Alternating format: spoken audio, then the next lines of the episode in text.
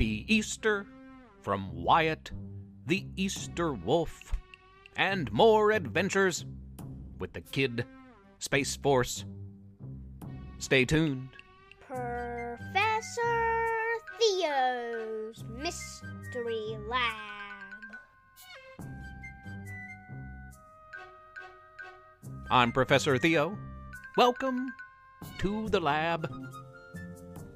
I'm broadcasting from the campus of Splendid University in beautiful, extraordinary, downtown, splendid West Virginia. Home to some of the most delightful, wondrous, strange children in all the land.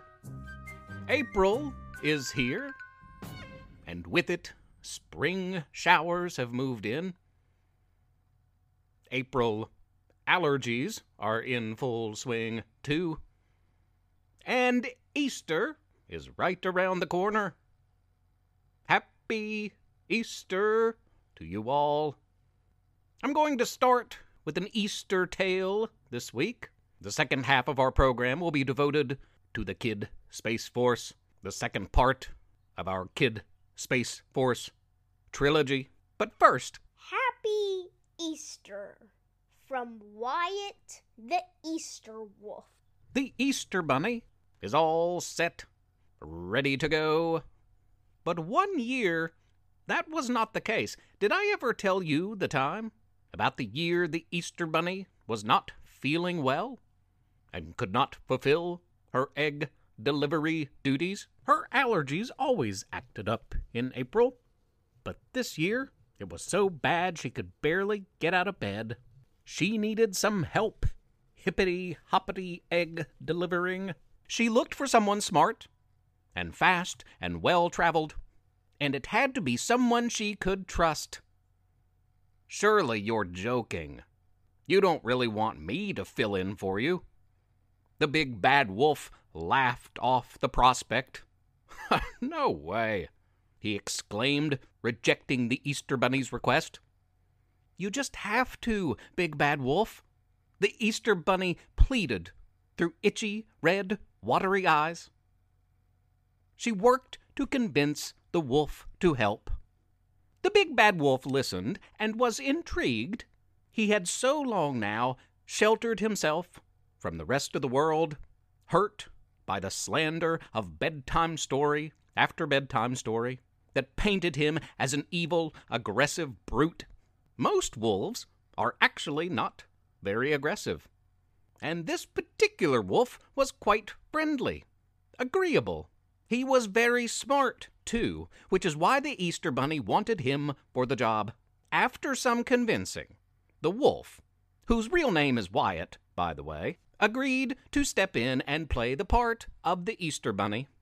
When the big day came, the big bad, um, Wyatt, appeared at the Easter Bunny's door. The Easter Bunny was surprised to see that Wyatt had not only showed up ready to deliver eggs, but he had also dressed up as a bunny. The Easter Bunny laughed. The costume really wasn't necessary, she said, and then sneezed. Oh, great. Now I have to go home and change. The wolf was clearly perturbed, though I think his feelings were just a little bit hurt. Wyatt, the Easter wolf, excelled in his task. Indeed, all eggs were delivered in time that Easter day. Wyatt did accidentally scare a youngster or two and a few parents, all used to seeing an adorable bunny rabbit deliver their Easter goodies. You can see how that may have come as a bit of a shock. What? I'm not adorable? barked Wyatt. Thanks a lot. Another story turns on me. The Easter Bunny, whose sniffles had thankfully run their course, was so appreciative of what Wyatt the Easter Wolf had done. You saved Easter, Wyatt. How will I ever repay you? The Easter Bunny asked. You already have, Wyatt replied. You believed in me. You encouraged me. And I ate about a hundred of your chocolate eggs, by the way. Sorry, not sorry. all can rest easy this Easter, knowing that one way or another, those Easter baskets are on their way. Thanks to the Easter Bunny, or who knows, maybe Wyatt the Easter Wolf. I do hope the Kids Space Force, Chris, Natalie, and Marcia, make it back home in time for Easter. Last week I introduced you to part one of our current Kid Space Force trilogy, one that saw our young heroes lured all the way to Area 51, surrounded by men in black, and given a top secret mission. One they could not refuse. Time to continue their tale. Kid Space Force, Part 5 A Trip to Ceres. The men in black had made the Kid Space Force an offer they couldn't refuse. After being tricked by their alien friend, Chris, Natalie, and Marcia, the Kid Space Force trio, had found themselves in the middle of a crate filled warehouse in Area 51, surrounded by men in black. An intimidating Agent Hanks spoke.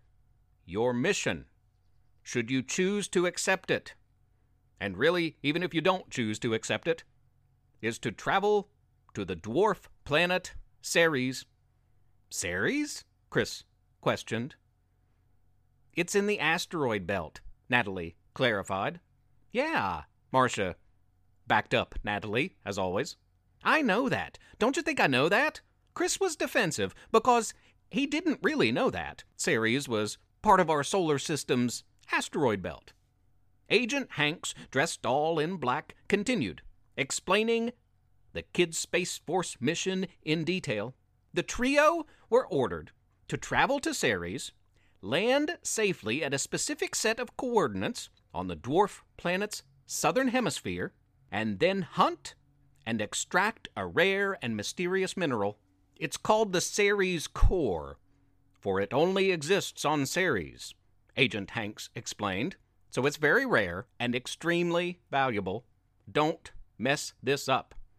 The Kid Space Force blasted off on a mission to Ceres to find and mine this priceless and mysterious Ceres mineral. I don't like this one bit, Natalie vented. Yeah, I don't either, Marcia backed up her friend. A defeated Chris added, I don't think we have any choice. We do this for the men in black, or they'll make us disappear. I've seen movies. I've read books. I know what they do. Getting to Ceres was no easy matter.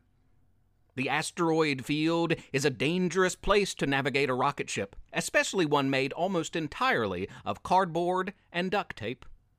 The kids' Space Force flew around one asteroid as another zoomed right at them. They ducked under one giant rock and over another. At times, the threesome was sure they'd be crushed to bits. And a few small rocks did make contact, but Chris was an expert pilot. He was able to steer them to safety. That's it, Natalie pointed out the window. Yeah, Marcia did the same. I'm going in for a landing, Chris added. They landed hard on the dwarf planet's rocky surface. Okay, team, what do we know about Ceres? Chris asked the girls. Natalie and Marcia had been researching for much of the trip. Natalie began. It's the largest object in the asteroid belt, located between Mars and Jupiter. Marcia added, Yeah, and it was named for the Roman goddess of corn and harvests. Cereal is named after the same goddess.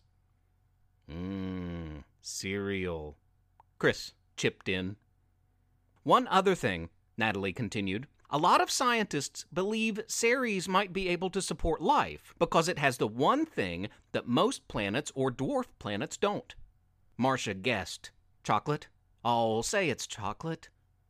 No, Marcia. Chris guessed next. I hope it's cereal because now I really want cereal. Water. Natalie answered her own question. Water. The kids' Space Force explored and searched far and wide for hours, but could not find anything out of the ordinary. He said we would know it, this Ceres core, from its bluish glow, remember? Chris insisted. Both girls responded affirmatively. Suddenly, Natalie's jaw dropped. Look! She pointed to a cave in the distance, some 100 yards away. Look! Marcia repeated. A bluish glow, Chris added excitedly. Sure enough, this mysterious cave in the distance was glowing blue from a hundred yards away and pulsated even more vividly as Chris, Natalie, and Marcia approached. The Kid Space Force trio entered the cave and looked around. They traveled toward the sound of running water, exploring cautiously at every inch of the cave as they moved methodically through it. Suddenly, it happened. It was so beautiful and bright that our three heroes were completely awestruck and even speechless. And that's something that doesn't happen often with these three. They had obviously found the Ceres core they had come for. It was everywhere, even more than they'd be able to haul. It will take four or five trips to get all this back to Area 51, Chris said as Natalie and Marcia pulled pickaxes from their bags. We'd better get started, Natalie suggested. Yeah, let's get started, said Marcia. And just as all three were about to start swinging pickaxes and extracting the rare, valuable Ceres core, they were surrounded once again. This time it wasn't by a dozen men in black in Area 51 that had Chris, Natalie, and Marcia trapped. It was a dozen alien beings. They all bore a remarkable resemblance to the alien Space Force that the Kid Space Force had befriended on an earlier mission. The little alien that had tapped on Natalie's window, the one that had started this whole turn of events, looked a bit like these creatures, too. What was that you said about possible life on this planet, Natalie? Chris questioned shakily. Yeah, I, I think we can safely confirm that now, a nervous Marcia added. They look angry, Natalie whispered. The aliens indeed looked angry, though only one spoke. The leader of the group of agitated Ceres alien residents stepped forward toward the Kid Space Force crew and spoke. He said, I don't know who you think you are, but you are under arrest for attempted stealing. His alien friends began to chant, Thieves, thieves, arrest the thieves. Uh, wait, we can explain, Natalie pleaded. Thieves, thieves, arrest the thieves. To be continued. What will become of Chris and Natalie and Marcia, our Kid Space Force trio? Find out next week for the third and final installment of this Kid Space Force trilogy. I sure do hope a happy ending is in our future. I'll have yet another Easter tale for you next week, too, as our kid detectives return to action. Jen, Ben, and Red have missed you dearly since they cracked the case of the ice cream bandit. Have a great week, listeners. Be good to each other. Be wild and wonderful and free. Until next week, I'm Professor Theo. Professor Theo's Mystery Lab is written and read by Jonathan Joy. And Levi Joy. I'm Rissy Joy, the proud wife and mother of these two. Please rate and review the podcast on iTunes. Spread the word. Tell a friend. If you don't, Professor Theo might blast you into outer space. If he could do that type of thing, I mean. Also, please consider supporting this project by making a small monthly pledge at ProfessorTheo.com. You can email our family at theprofessortheo at gmail.com or tweet at us at theo underscore mystery. Thanks for listening. Tune in next week.